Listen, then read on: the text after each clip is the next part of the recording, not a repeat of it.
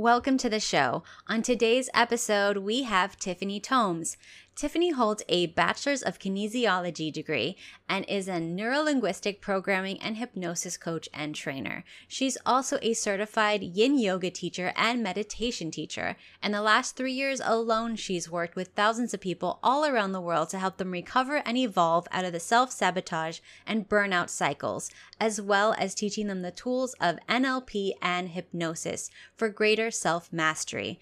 In today's episode, we'll be talking about adrenal burnout, stress, and NLP. Please enjoy this episode. Before we head into today's episode, I am so excited to share some details with you from today's sponsor, Dr. Stephen Cabral, board certified doctor of naturopathy and author of The Rain Barrel Effect, whom I've had on the show in the past. He has a really incredible offer for listeners today, and that is a complete mineral and metals at home lab test kit and health coaching call for free. All you have to do is pay for shipping and handling. The state of the art at home health test allows you to discover your underlying root cause for high stress, brain fog, weight gain, headaches, skin rashes, poor sleep, inflammation, and so much more.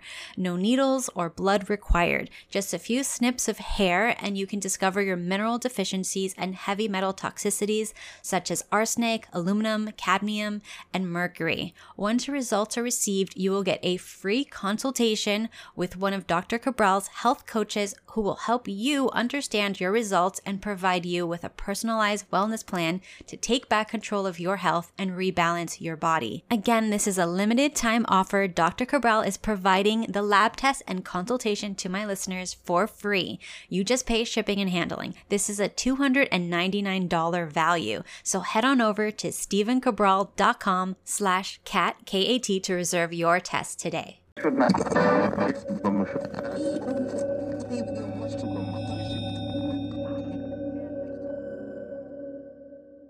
Welcome to the Kat Khatibi podcast, your source for all things health, happiness, and beauty.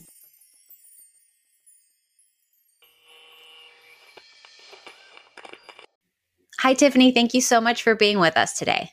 Thanks for having me, Kat. I'm excited to be here. Today, we're going to be talking a little bit about adrenal fatigue and stress. But before we begin, can you tell us a little bit about your journey to becoming a neurolinguistic programming and hypnosis coach and trainer? Yeah, so I've been in the fitness industry actually. I started in the fitness industry at 14, mostly because I was trying to heal my own body issues. I had terrible body dysmorphia, was like borderline anorexic at one point and I just I hated my own skin so much that I felt like if I could help other people enjoy being in their body, I would somehow it would like rub off on me. So I started working with people then, and I think I brought I bought into a lot of the quick fixes back then. How do you lose the 10 pounds in 2 weeks so that you can look great in that dress or that bikini for summer or whatever? And I didn't realize until much later that my body dysmorphia was coming a from the trauma that I had experienced. I was abused by my stepmom growing up, and I had always denied the impact. Like I, I, didn't want to give her my power unconsciously. So I was like, oh, it didn't have that big of a deal on me. It didn't have that big of an effect, but it really did. And so it wasn't until I like completely hit rock bottom, was totally burnt out to the point where I couldn't even go a day at work without having to schedule in a nap because I just at one point I got tested for chronic fatigue. I thought it was so bad and the doctors were like, maybe not. And so it's really through my own healing journey and finding all the things that didn't work first that led me to the NLP, the hypnosis, and then helping people rewire their nervous system. So that's interesting that you said you went to the doctors and they were like unsure. What did they tell you? What did they think was going on? So they were like, you don't have all of the symptoms and you've just had like a complete life collapse. So I'm sure it's just that. And I already didn't, I already had a very healthy distrust of the medical system. And so I think that just further exacerbated that doctors just, not all doctors know what they need to know. Or we, I, I think what people tend to do is they say, oh, you're a doctor So you should be able to fix whatever's wrong with me. But there's just so much information to know about the body. And doctors don't, they just don't spend their time on that in med school. And so for me, it was, I was prescribed iron.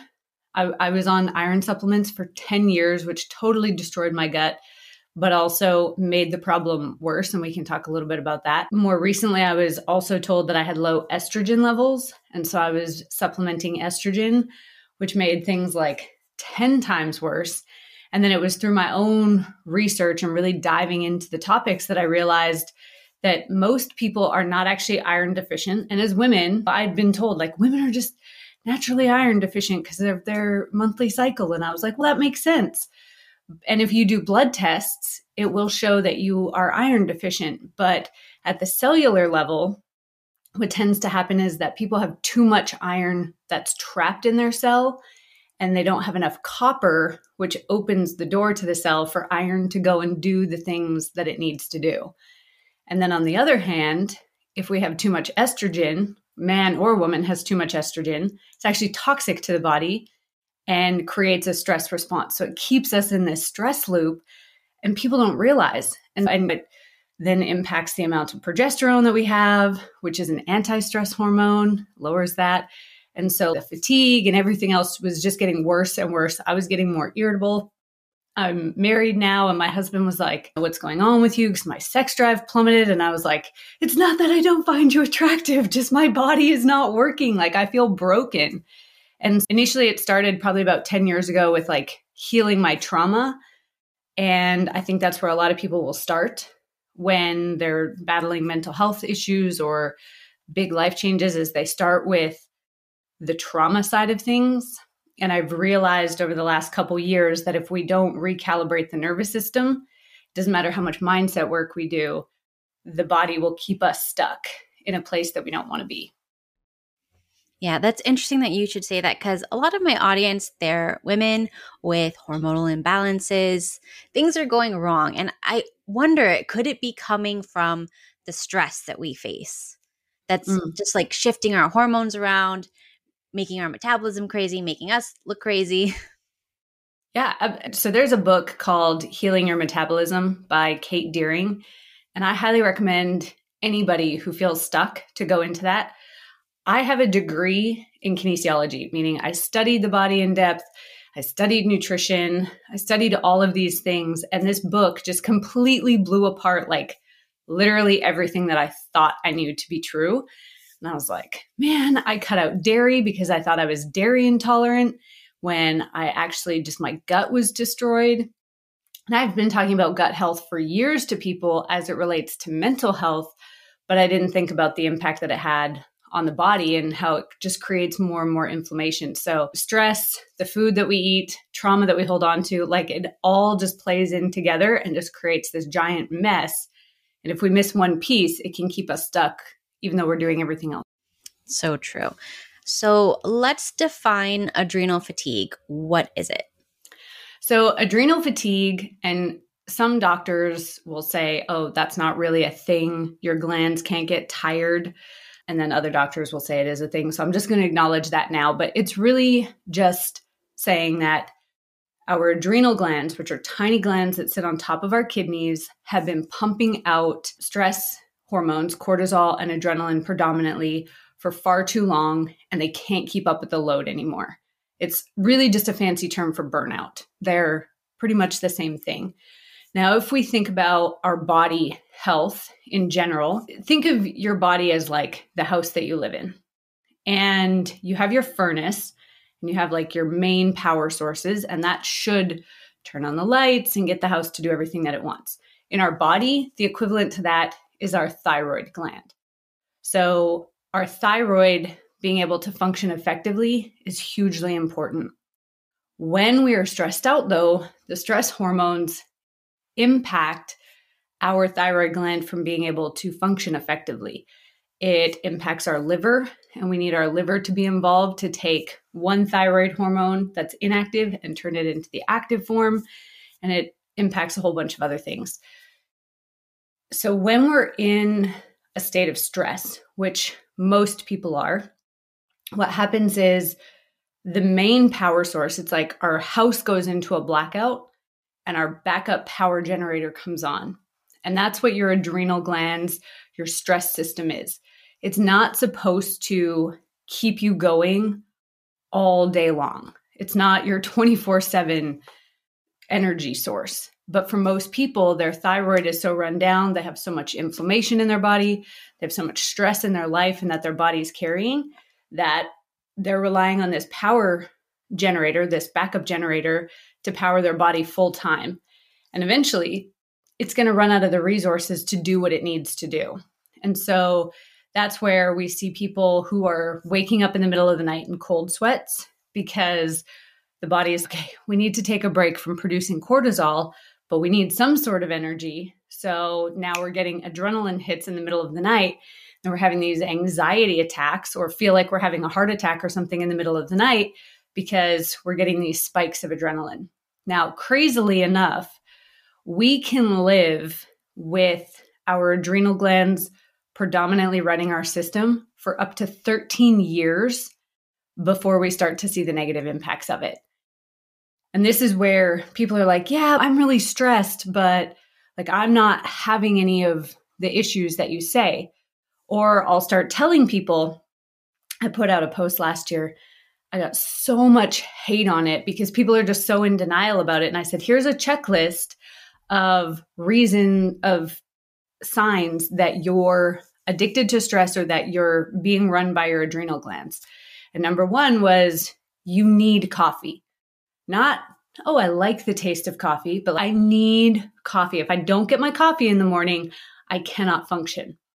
That's a sign. If you feel tired all the time, except after a workout, if you feel amazing after a workout, but you're like dragging your butt the rest of the time, that's a sign that your adrenal glands are your primary source of energy because that feel good moment is a hit of adrenaline. You're getting a hit of adrenaline while you're at the gym and you just ride that wave until you feel like crap again. So those are just two things, but people are like, oh, how dare you call me out for the way that I've lived most of my adult life? And I'm like, I'm sorry, but so much of what's out in the world is giving you a quick fix. But in the long run, it's detrimental to your health. And so I, I had people come into a program last year where we were resetting the whole metabolism. And I said to them, they said, I want to lose weight. And I said, you need to be prepared that you might gain a little bit first, but you're going to lose it and it's going to stay off because we're looking at sustainable, like thyroid health. And if you're only eating 1200 calories a day, for example, you're keeping your body in starvation, you're keeping your body in a stress state and you can't thrive from that place, or at least not for very long. Yeah, that's so interesting. So, I've had this problem with people too. The coffee issue is big. People are crazy addicted. They get violently upset when I tell them it's bad for their hormones, for sleep, for so many things. But what are you going to do? We're all stressed. In in that book that I mentioned, she actually talks about like, there are antioxidant benefits to coffee, but if you're drinking it black or you're drinking it without food, you're putting yourself in the stress cycle. So you at least have to get like some food in with you for you to actually reap the rewards of coffee instead of getting the detrimental aspect of it. Yeah, but I have people who are telling me that they have insomnia and I find out that they're drinking coffee all day and wondering why they have insomnia. Oh, yeah. When you, and I know this is getting like real nerdy, so I won't go too long on it, but if you look at the half life of coffee, like if you're drinking coffee afternoon, after 12 p.m., wherever you live, and you can't figure out why you're sleeping at night, coffee is the reason why, because it takes so long for the body to break down the caffeine. So, you mentioned those a few red flags. Are there any other ones that maybe people wouldn't even notice or even consider? Yeah, there's a lot that we just consider as being, oh, this is just who I am, or this is just normal in today's world. So things like you can't sit still, you always have to be doing something. So the people who watching Netflix also have to be on their phone or also have to be like doing something else. If you can't just totally sit and chill, if you can't meditate, I hear from people all the time, oh, I know the meditation works for other people, but there, it just doesn't work for me. My mind just goes. And I'm like, that's actually a sign that your body is addicted to stress. Like you have to be in a state of chaos for your nervous system to feel normal. And so that's a huge red flag. Always being tired. If you're not hungry in the morning, a lot of people are like, oh, I'm just not a breakfast person. That's because your metabolism has slowed down so much to the point where your body is actually starving. If you're struggling to lose weight, or if you are like finding yourself really bloated, or you have like belly fat, but you're fairly thin everywhere else, that's also a sign that there's just too much stress in the body. Mm-hmm. A lot of these things I've I used to have in the past, and I had to work through them and get over them. And then the pandemic hit, and it, it all came back. sorry, it all came back, but so much worse. So now you have to relearn all the things to get back to balance, and it's this whole process restarts. And yeah. I feel like it's for so many people right now. They're maybe they're going through it for the first time. The pandemic has been interesting. I, I feel like in the long run, we'll look back on it as a blessing in disguise because it has, to a degree, created a little bit of an awakening about, oh, like I have this stuff that I've been carrying around in terms of getting people to actually sit with their trauma and or adverse experiences, their emotional baggage and just say, you know what, I do have some things here and I do need to work on it. I think it has brought to light how much fear is in society. It doesn't literally doesn't matter what side of the debate you're on. Just knowing how much fear can impact the body and when you could be the most balanced person ever. I thought I was like so good at like blocking out other energies. And then the pandemic hit and I was like having anxiety attacks every day. And I was like, this isn't even mine. I can just feel all the anxiety and fear around me. And I don't know how to like stop it on this big of a scale. So I think we've all had to step into self care and self healing and just self awareness at a higher degree since the pandemic hit. And a lot of people get mad at me because I'm like, I can't talk about it anymore. I don't want to know about it. I don't care what's happening. Just stop talking to me about it. And they're like, you need to keep informed. I'm like, no, I don't. I'm okay. I need to keep sane and calm and relax. People get really stirred up about this. And uh, honestly, that's just literally another sign of stress addiction. Like people, their nervous systems are so addicted to stress that they don't even realize or that they've created these justifications of no but i have to watch the news.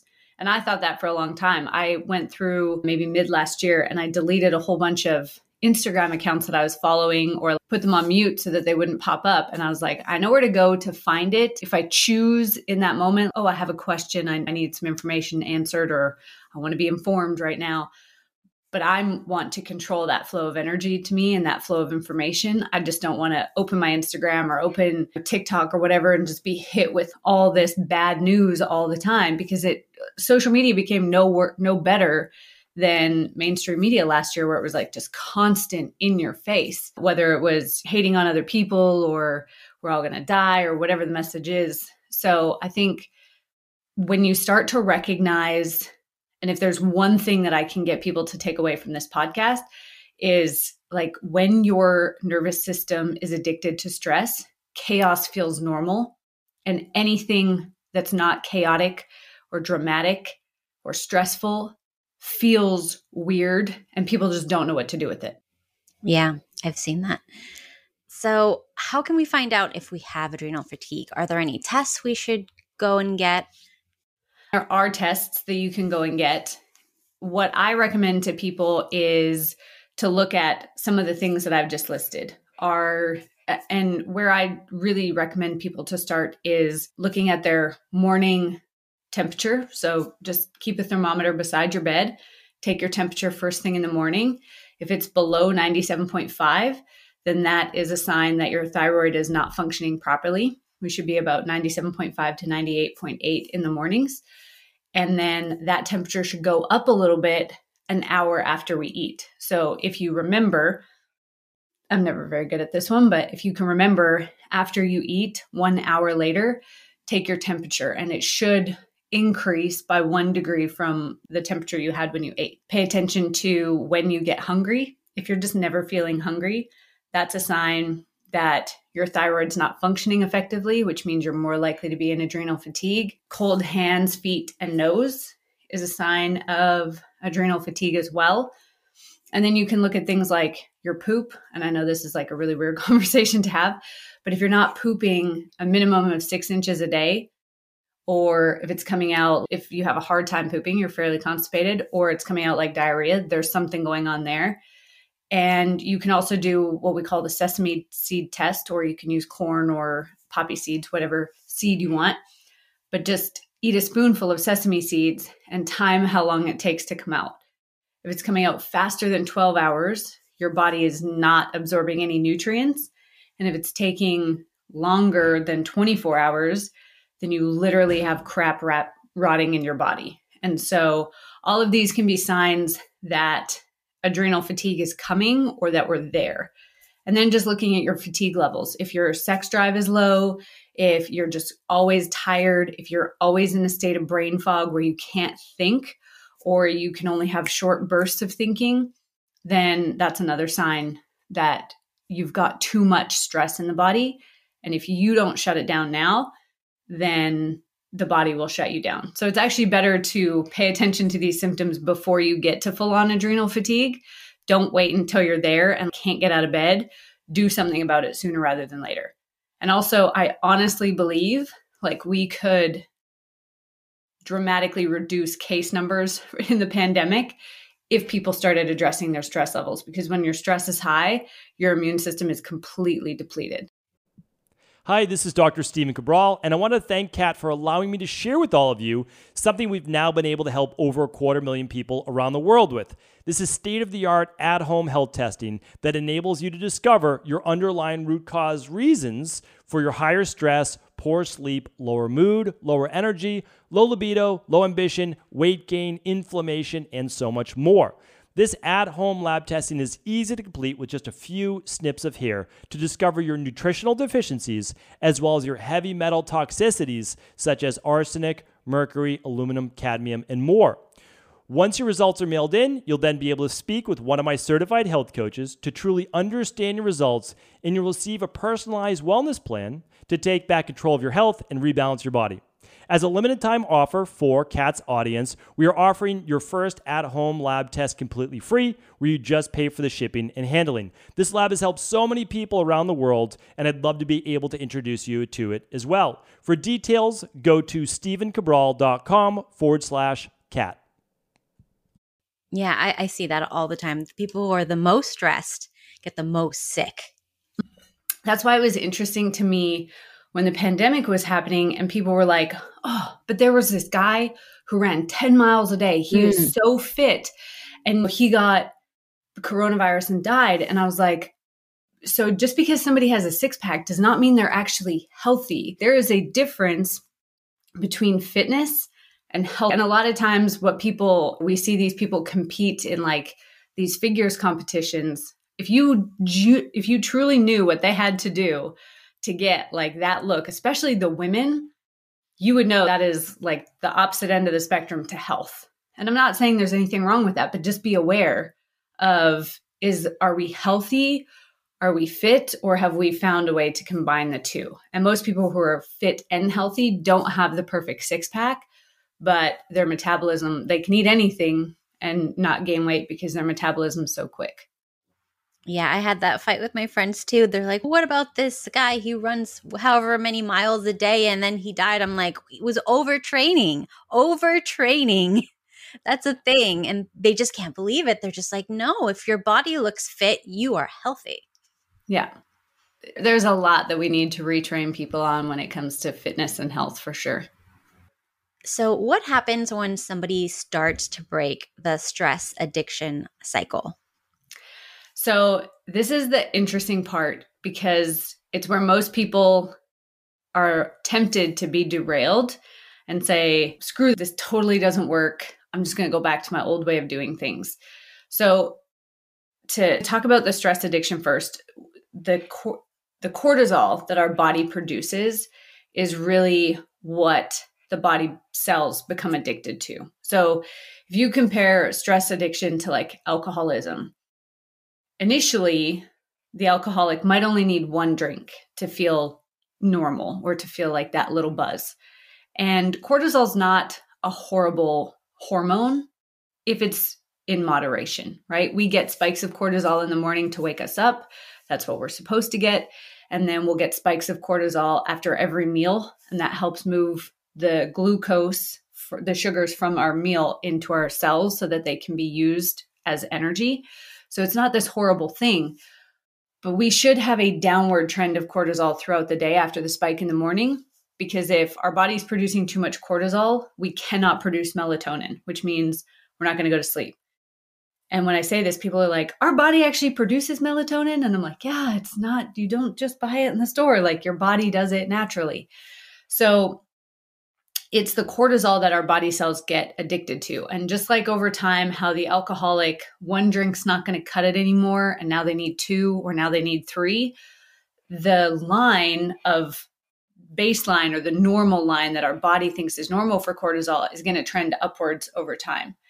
And so when we start to break the stress cycle, and for most people, this happens either when they're going to therapy or when they're working with a mindset coach, right? So they start doing like that mental work and they don't have the stress from negative thoughts anymore, or they don't have the stress from this. It can also happen in fitness, like they drop 10 pounds or five pounds, and all of a sudden their body's not as stressed carrying around extra weight. The number one withdrawal symptom is self sabotage. So if you break like a sugar addiction, you're going to get a headache, you're going to be cranky for a couple days, maybe two weeks. When we break a stress cycle, a stress addiction, we go into self sabotage. And if you've ever heard like Dr. Joe Dispenza talk about the body tricks the mind, this is what he's talking about. So all of a sudden, we've taken away some of the stress that was causing our body to pump out cortisol. So our body's getting less stress, getting less cortisol, and the body cells physically say, "Excuse me, I need need my hit." Right? Just like the alcoholics say, "No, don't take that bottle of vodka. I need this drink." The body cells start screaming out for cortisol. And so it'll throw us into a loop of self sabotage, whether all of a sudden we start thinking negative thoughts again and we're like, wait, I thought I dealt with this. I thought we did something here. Or you're like, oh, but I've been a good girl or a good boy all week. I'm just going to go and have this cheat meal. And then that becomes like a cheat day and a cheat week. And all of a sudden you're off the bandwagon, right? Or, oh, I can just go for this shopping spree. And now you have all this credit card debt that you've racked up in a day. The body will throw us into this self sabotage spiral as a way of getting the cortisol. And so this is where most people say, oh, that fitness program or that mindset coach or this therapist, or they'll blame it on external factors. Oh, this is crap because I'm back in the same situation that I was in before. And so I can't do this or this doesn't work for me or whatever it is.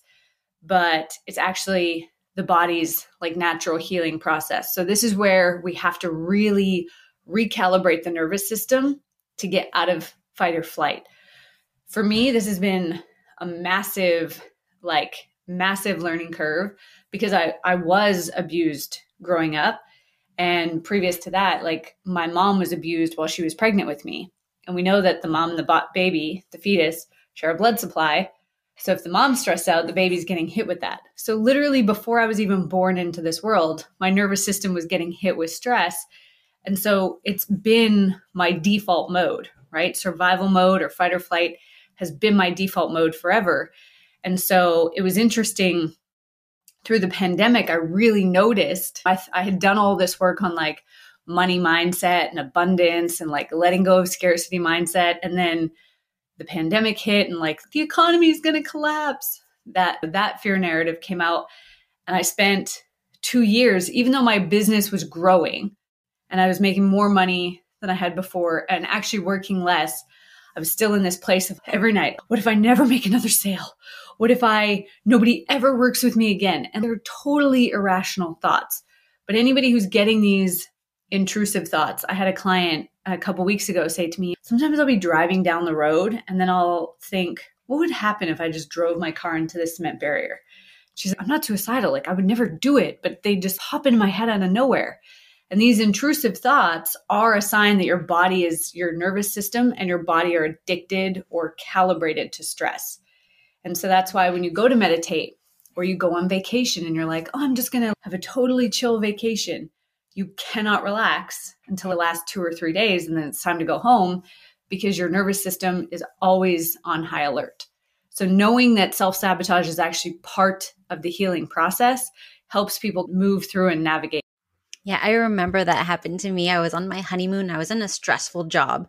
And then on my honeymoon, I could not relax. It was 10 days in Hawaii. We're traveling, everything's beautiful. And I'm calling my my office to see how the audit went. Who does that? Completely insane.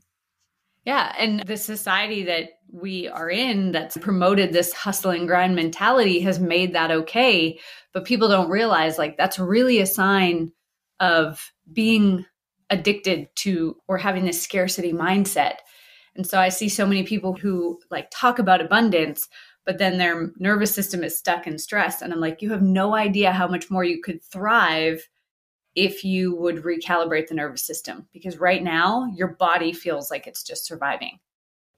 So, what are some maybe mistakes that people make when they're trying to recover? So, I'd say the biggest mistake that people make is having this all or none mentality of I have to change everything now. This is why resolutions typically fail in the new year. People are like, okay, I'm going to get fit. So I have to start working out seven days a week and I have to eat every meal totally clean and get eight hours of sleep and drink two gallons of water and all this other stuff. And that actually puts more stress on the nervous system. And studies have actually shown there was a really interesting study done in a neuroscience lab at Stanford that shows the body actually has a quitting circuit. And so when our stress levels get too high, if you've ever heard of the polyvagal theory, they talk about this there too. If our stress levels get too high, and this is like cumulative stress levels, not necessarily in the moment. So if you're working out a lot, which is a stress, the body doesn't say, oh, this is a good stress and that's a bad stress. It just knows stress. So if you're working out a lot and you've got a stressful job and you're making all these changes around money and you're carrying around this emotional baggage and all this other stuff, and then you attempt to make all these changes to hit your goals, your body will actually shut itself down. The quitting circuit will be activated, and you will not have control over your body. I got pregnant at the end of last year, and I was like, okay, I cannot move. I am so tired right now I just cannot move. And I had just gone through a two year journey of like healing my metabolism, healing my body, which is probably why I ended up getting pregnant. My body was like, oh, we can actually be fertile again because you're, you're healthy. But I was just so tired. And I was like, uh, now I know how the quitting circuit feels. Like I literally, I can't lift my laptop. Like it is too heavy for me. And so the all or none mentality sets us up for failure so, the biggest thing that I would say to people is pick one thing and make one change at a time. What I'd tell people is if you make a list of all the stressors that you have in your life, and if that's going to stress you out to do that, then don't do it. But if you make a list of all the stressors that you have or all the changes that you want to make, then you can ask yourself, okay, what's going to take 20% effort, but give me an 80% return? And if possible, when you're making these changes, you'll make one a week. If you're somebody who's not made a lot of change in the past, then it might be one change every two weeks or even one change a month. This is where slow and steady definitely wins the race. You're going to get there faster in the end than if you try and do everything and then fall off and then try and do everything again. So, what's going to take 20% effort, give me an 80% return. And if possible, what can I add to my life instead of taking away? So what we know is that there's this thing in the in the mind called the reticular activating system or the RAS and everything that we focus on tells the reticular activating system to go find more of that thing. So I had a client who came to work with me. She was quite obese. She was drinking 2 liters of Coke a day. And she goes, "I know you're going to tell me to quit drinking Coke, and I've tried before. I just I can't." And I was like, actually, what I'm going to tell you to do is to drink two liters of water before you have any Coke. I don't care if you have Coke, but you have to drink two liters of water first. So now, if we put you can't drink Coke into the mind, what picture did you just get? Coke. And so then the, the mind goes out and looks for more opportunities to drink Coke. So when we talk about water first, her mind is going to be programmed to finding water. And after you've drank two liters of water, you're not going to want to drink much Coke. Definitely not two liters because you're going to be already going to the bathroom so much. So we literally broke her Coke addiction that she had been trying to break for years in a matter of weeks because we added something in. So it's better to add something to your life than it is to take something away. And we know that we only have so much room in our life for things. So if we add something, other things are naturally going to fall. So that would be the biggest uh, mistake that I say people make when they're trying to heal. What do people need to consider when they start the healing and recovery process? Is there anything that they need to know? I would say don't discount the emotional baggage that you're holding on to. A lot of people that come to work with me, I had this one woman who's been following me on social media for years. And it wasn't until I really started talking about the stress aspects that she came to work with me and she said, I think I have some of this stress addiction that you're talking about. But then when we started diving into it, she had a domestic violence relationship. She knew that, but she didn't realize how much of the baggage that she was holding on to still. She thought she'd done a lot of the work. And for me, this was the case as well. It was with my stepmom. It only was up until the age of 10. It was only every other weekend. So I justified why it wasn't that bad. And what I want people to know is that trauma comes in all forms. So trauma is not actually the event, but it is the lasting impact on our nervous system after the event. And it's any event that causes us to think that or causes us to feel like our needs, specifically to be safe and to be loved, weren't being met. So if you had a parent who worked a lot, or you had a parent with a mental health issue and they were just emotionally not present, or you felt like you had to take care of them, we could literally talk for days about what makes up what could be considered traumatic to the body, especially to the childhood mind and body. And so I would say don't discount how heavy that can be and how much stress that puts on your nervous system because it causes so many physical health issues, but also mental health issues. Most and I think over the next 10 to 15 years, we're going to see a huge change in this in the psychology field where we're going to see less talk of hormonal imbalance when it comes to depression, anxiety, bipolar. And we're going to see more talk of that's how the nervous system adapted to the traumas that were experienced. And so people will start treating the trauma instead of just with medications. So this might be a weird question, but like, how does your thinking have to change? Let's say you want to do something like you want to lose weight or I don't know, let's use that. So let's say you want to lose weight. How does your thinking have to change in order to deal with the stress and achieve yeah. your goal? So, most people, when they set a goal, they focus on the behavior that needs to change. So, like, I want to lose weight, so I need to work out more or I need to eat less crappy foods. But our behaviors come from the belief systems that we hold on to. And so whatever the belief systems that you were that you have and as adults 95% of the belief systems we have, good and bad, were installed in the mind between the ages of 0 and 7. So before we even understood the world, our belief systems were created. And so we have to dive into what are the belief systems that have caused me to create these old patterns of behavior and this is what's going to get people the sustainable change, where we see the dramatic transformations of people losing a ton of weight and just never going back.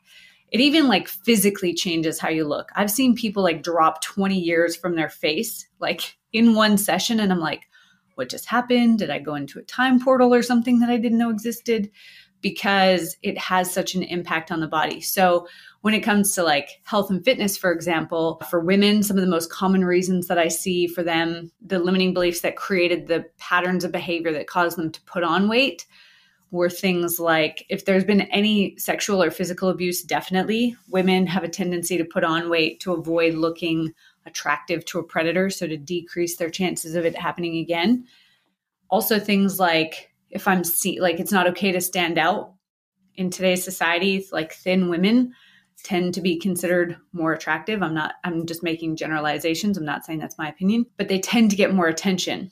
And so if there's also like worthiness issues or you were criticized or judged or rejected every time that you stood out from the crowd, then that can cause you to not want to lose the weight, not want to draw attention to yourself. If you have a family who engages in or your family connects through like food or alcohol or through the unhealthy behaviors that caused you to put on the weight in the first place, that can be really challenging to shift that mindset of being okay to be rejected by your family essentially if you stop doing the things. Like when I stopped drinking, and I don't really have alcoholics in my family, but they're very social drinkers. Alcohol is a kind of staple in my family. And so when I just stopped drinking and I was like, I'll have a glass of wine here and there, but I don't need to get wasted every weekend. My family was like, What's wrong with you? And I totally, I was already a little bit of the black sheep, but I totally became the black sheep of who do you think you are? What's wrong with you? You think you're better than us? And I'm like, it literally has nothing to do with that. I just want to be healthy. And so I want people to know as well if your friends and family aren't supporting your goals, it has nothing to do with you. If you've ever heard the saying, you're the average of the five people that you spend the most time with, when they change your average, but when you change their average. So if you become healthier or you start making more money or you start making all these positive changes in your life, you raise their average unintentionally, which means you've made the conscious choice to step out of your comfort zone. I'm going to start going to the gym, even though it's uncomfortable, and I'm just going to deal with the discomfort. But they are pulled out of their comfort zone without making that decision themselves. And so they find themselves in a state of fight or flight and they don't really know why.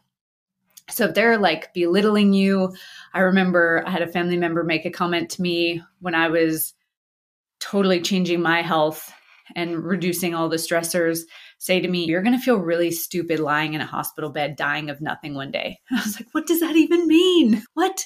But it was just like, just these like little comments that it's almost, it feels like death by a thousand cuts. And this is where we have to mentally become okay with setting boundaries and being okay if people leave our life, whether that's permanently or temporarily. At the time, we never know. But we have to be okay saying, I'm allowed to put myself first. I'm allowed to put my health first. I'm allowed to put my mental health first. I'm allowed to put my needs first. And if there's other people who are not okay with that, family or not, then if they're not okay with that, then that's that's something that they're just going to have to do. Yeah, I went through that the same thing because I don't drink. I never have. I just never felt the need for it. So I'm constantly being made fun of or said, oh, you're no fun or what's wrong with you or were you an alcoholic? No, I never drank. You've never been drunk? No, I haven't. Oh my gosh, what's wrong with you? Or when I was very thin, they're just like, what's, why are you like, do you not eat? Yeah, I eat. Why don't you have dessert? I don't want dessert like, how could you not want dessert? And it was just like every time we try to make a change, or if I'm exercising, they'll eat popcorn in front of me or something like that. Anything to just sabotage. And I know yeah. it's because they don't want to feel bad about themselves. Yeah. The the healthier I became, the more I realized that I was gluten intolerant and like just how uncomfortable and like bloated and cranky eating gluten made me feel. And so I was like, okay, I'm, I'm gluten intolerant. I'm just taking it out of my life. And I, my family was like, how do you know you're gluten intolerant? Because none of us are. And I'm like, but how do you know? Because you drink regularly, you eat crappy foods regularly. Like, how do you know how good your body is supposed to feel. And most people just don't know how good their body is supposed to feel. So they're like, it's normal to get bloated or it's normal to be gassy or it's normal to have stomach pains after you eat. And I'm like, it's really not. Like those even it's normal to have cramps and PMS when a woman's on her cycle. It's actually not. Those things are not normal, but they've been normalized in society to sell us a pill or to sell us a potion so that other companies can make money. Yeah, they never tell us um, it's what you're eating it's always, oh, that's just genetic. Here's a pill. Yeah. Even we're having a baby in 2022. And so my husband has ADD and we've been looking at it. And I'm like, ADD in kids is primarily caused by their diet. Yes, there's some genetic ties to it, but a lot of it is like the preservatives and like the, the dyes and the chemicals that they put in our food. So I don't want to be feeding our kid like Cheetos and all these other foods that were normal for me growing up because they're full of crap that can impact how their brain works. Yeah. Side story about having kids. Is this your first one?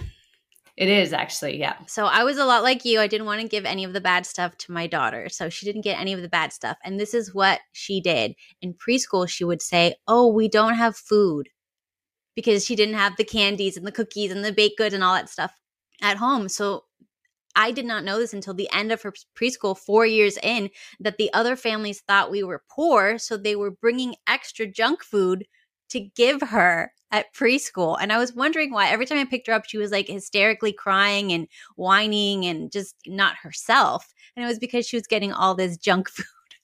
oh my goodness. So it's a fun, it's a fun battle.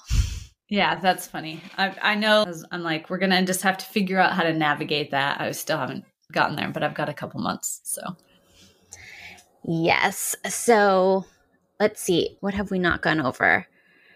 So, what are some simple things that people can do in their day to day life to help minimize their stress levels now?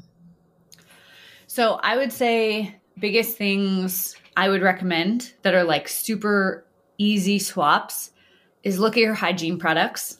So there are so many, and it's interesting. I've been talking about this for years, and people have been rolling their eyes. And then, like in 2021 alone, there was a deodorant recall, a sunscreen recall, and I think it was a toothpaste or something else recall because they realized that these products had cancer causing, they had carcinogens. And I'm like, how did they just find this out? Because I've known this for like years. So things like removing the fluoride from your toothpaste. We personally use Tom's brand, but there's other fluoride free toothpaste out there. Uh, you can look at getting aluminum free deodorants. Again, we use Tom's is a really good uh, brand that we use. When women are getting ready in the morning, like just having a shower, washing your hair, putting on your makeup, lotioning, we come into contact with 160 different chemicals that disrupt hormones, that have carcinogens, that do all sorts of gross stuff to the body. So I tell people like just start there. One of the one of the companies that I use, I have no affiliation with them, but is Beautycounter. I like them because they don't they do all their own testing on all if there's a product that they're going to use and they're like we're not sure the long-term impacts they won't use it until they can do some tests on it and find out for themselves if it's going to create issues in the body. But they also have a platform and a branch of their business where they actually lobby Congress to make changes.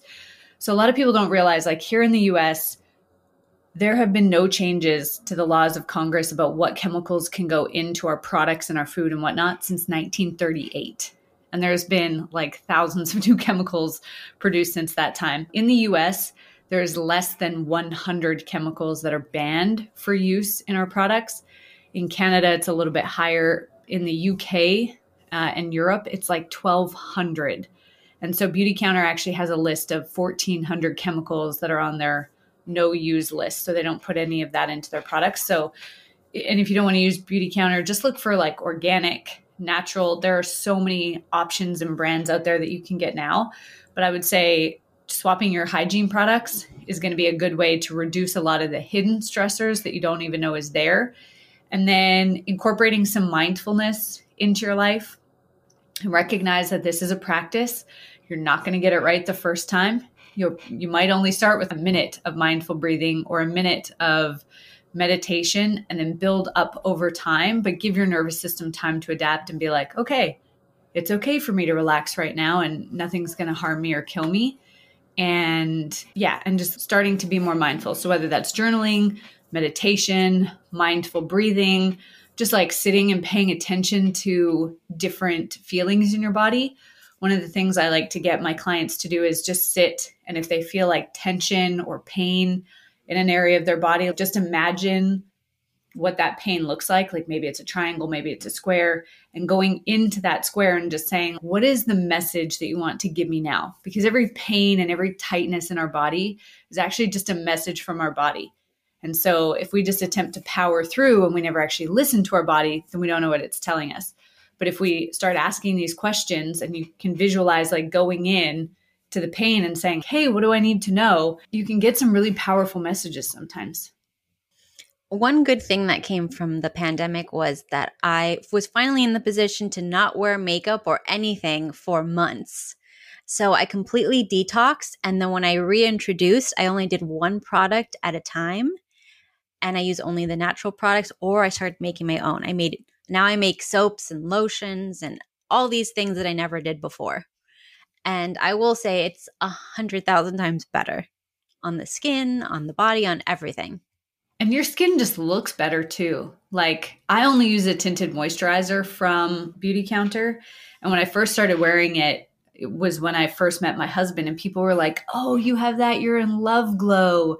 And I think it's actually my makeup, but may- maybe it's both. I don't know. But like your skin just looks and feels better. Like I had acne problems all through teenage years, even into my adult life. And then when I swapped to the clean products, it was like a game changer. Acne gone. I've never loved my skin so much. Yeah, we have no idea what it's like to be without those products for an extended period of time because there's that cycle of you have acne, cover it up. So you never see what it's like after months of nothing. So I before we go, I wanted to ask you a little bit about neurolinguistic programming. Can you tell us a little bit about that and how you use it? Yeah, absolutely. So NLP or neuro linguistic programming. Anybody who's heard of Tony Robbins, that's what he's trained in. Brendon Burchard, Dean Graziosi, they all use it in different ways. But it basically, so the neuro stands for our brain. So it's understanding how do beliefs, how are beliefs created? How are limiting beliefs created? How do they impact us? How can we swap limiting beliefs for empowering beliefs and whatnot. It also looks at how our emotions play into that, how the connection between emotions and beliefs and how they tie into each other. The linguistics is about the words that we use and understanding that it's most people think the conscious mind is in control and this is the part of the brain that we are aware of so as you're listening to this podcast and you're like oh i never knew that or i need to do that that's your conscious mind but that's actually only 4% of your mind's capacity, but it's what people think is in control. The unconscious mind is where all your emotions, limiting beliefs, and good beliefs and memories are stored. And so that's 96% of the mind's capacity. Keeps the body going. It, and it really drives our behavior. So, this is where I said before if you're just focusing on the behaviors, you're focused on the 4%. Whereas if you start working on the belief systems behind the behaviors, that's where you're working on the 96% and like the kind of the puppet master, so to speak, of your life. And so a lot of people will use language that they either don't even realize is having an impact. Most people don't even pay attention to what they're saying. And so they're constantly like keeping themselves in a negative state just through their thoughts and what. So with the linguistic section, we look at how are the words that we use, both in our thoughts and in our verbal communication, impacting the reality that we create? So we understand that there is no one reality. You and I could both go and see a movie. One of us loves it, one of us hates it. Neither of us is wrong. We just have our own different realities. And so that we can actually change our reality by changing the beliefs, changing the emotions, and changing the words that we use. So I hear a lot of times people will say they'll keep themselves in their own state of hypnosis.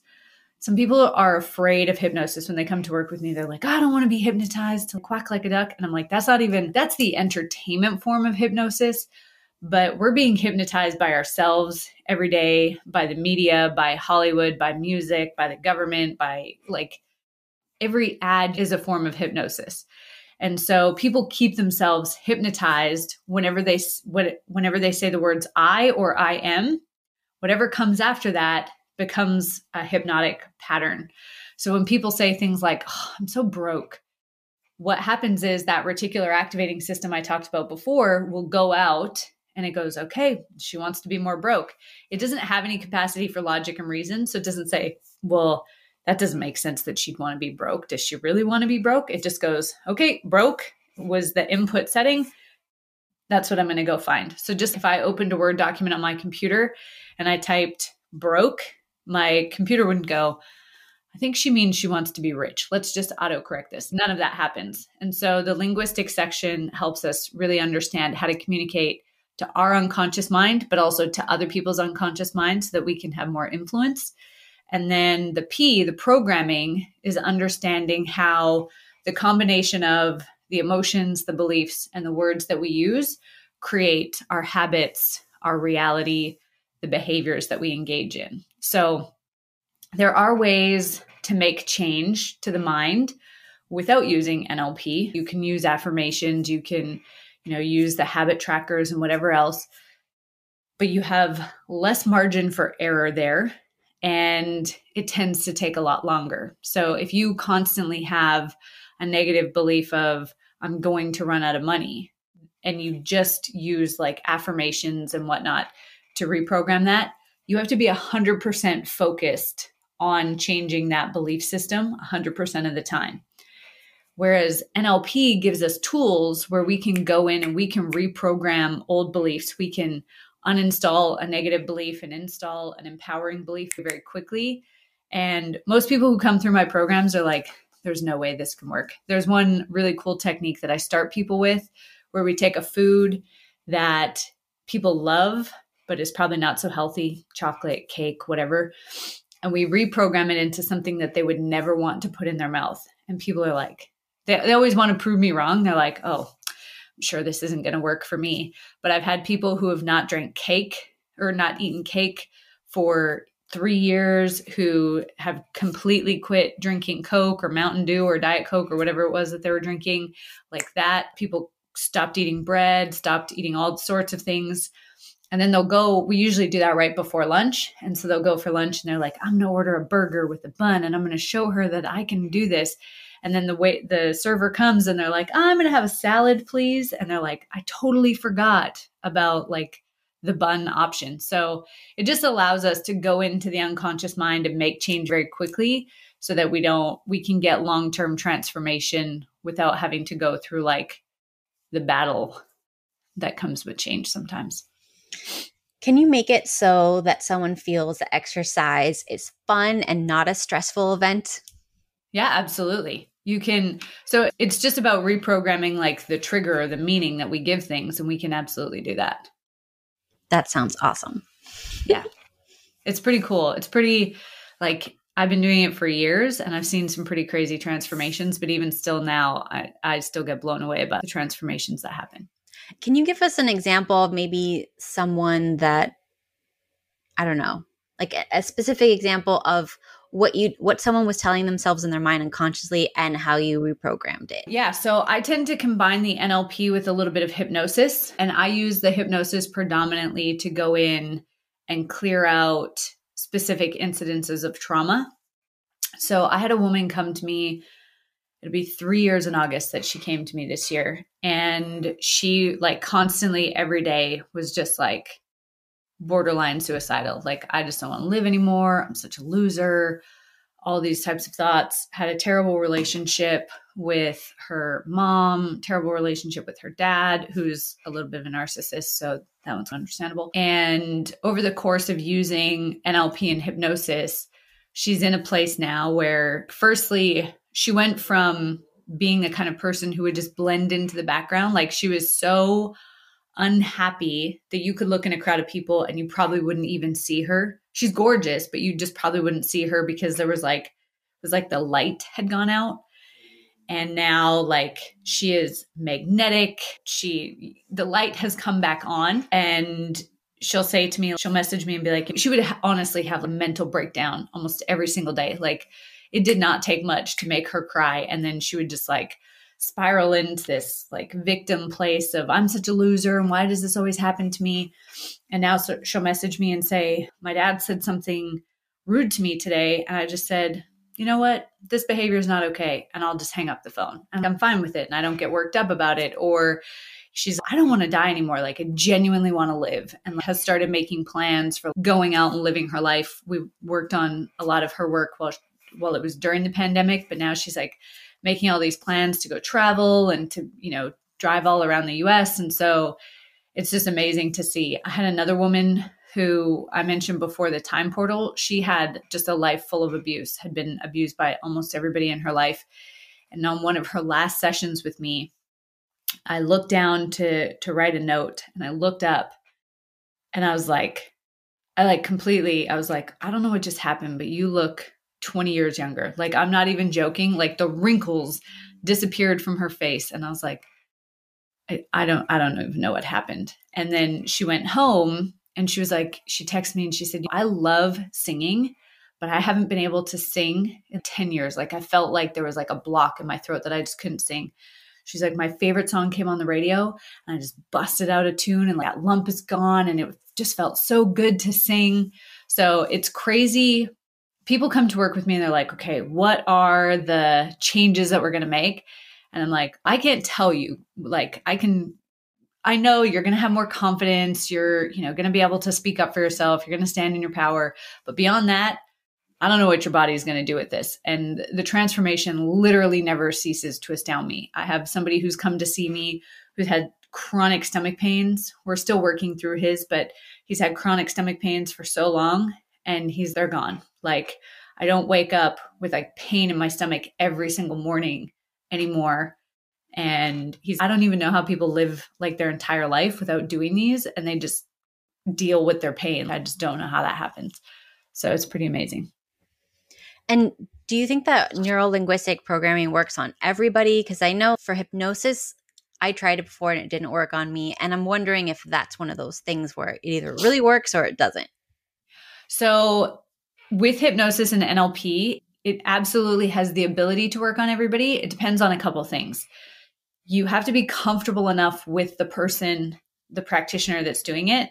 You also have to be in the right state of mind. So, if my clients have had a super stressful day, I'll just tell them, this time that we had booked in for the session, I want you to go and practice self care because if you're like mentally already stressed, we're not going to be able to access your mind because your brain just won't let us go there. It won't let us into the subconscious mind because it already feels like you're under attack.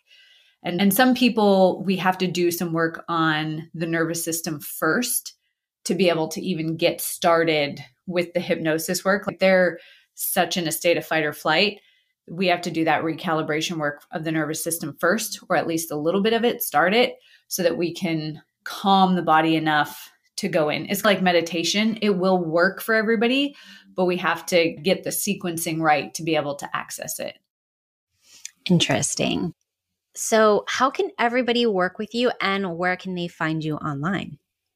Yeah, so the best place would be to connect with me through one of my social media channels. We are revamping my website right now. You're welcome to go there, but we're just revamping it, so it's gross right now. The website is bluelotusmind.com. My social media platforms are all Tiffany Toombs, so facebook.com forward slash tiffany.toombs. And then my YouTube channel is Tiffany Toombs as well. And I put a lot of educational videos out on there, and that'll lead you to any of the offers or anything that I have out. And do you work with people one on one or do you have group sessions or how does that work? I have both available to people and then I put out a lot of free content as well. So, depending on what people want, where their budgets lie, we've got both group and one on one options for people. Awesome. Is there anything else you would like to share with the audience before we go? I would say the biggest thing would be start just paying attention to how many like negative or intrusive thoughts you have and then just start questioning those that that's coming from this state of stress from these old limiting beliefs that have been created and you can start reprogramming them without NLP if you just start asking questions like how do I know this is true Awesome. Thank you so much for your time and I will put all of those in the show notes. Thanks so much for having me. Thank you for listening to the show. Please show your support for the podcast by leaving a five star review. Learn more about the show and what I have to offer you at katkhatibi.com. Consider being a part of the new Patreon, where episodes are ad free and you'll find extra bonus content. Send a voicemail question or email me. Check the show notes for more information. I had an episode a while back with Dr. Mona Fahoum of Femmenessence, and we spoke about Femmenessence, Maca Harmony, and their Maca products. And if you're a woman who's ever had hormonal imbalances, if you're trying to come off the birth control pill, or even if you're going through menopause, this is a natural way to help ease that transition and to help balance your hormones. There's nothing quite like it, so go to femmenessence.com, enter code KAT15, K A T 1 5 for 15% off any of their single pack products. And definitely go check out the episode. Just search for Mona Fahoum on my podcast and listen. You won't regret it. This podcast is for informational, merrymakings, and metaphysical purposes only. Statements and views are not medical advice. This podcast, including Kat Khatibi, disclaim any adverse effects by the use of information you may have heard. Opinions of guests are totally their own. This podcast does not endorse statements made by guests. This podcast does not make any representations or warranties about guest qualifications, credibilities, or sanity. Individuals may have a direct or indirect financial interest in products or services referred to on the podcast. If you think you have a medical problem, consult with a licensed medical physician, not just the spirit of your ancestors while on ayahuasca.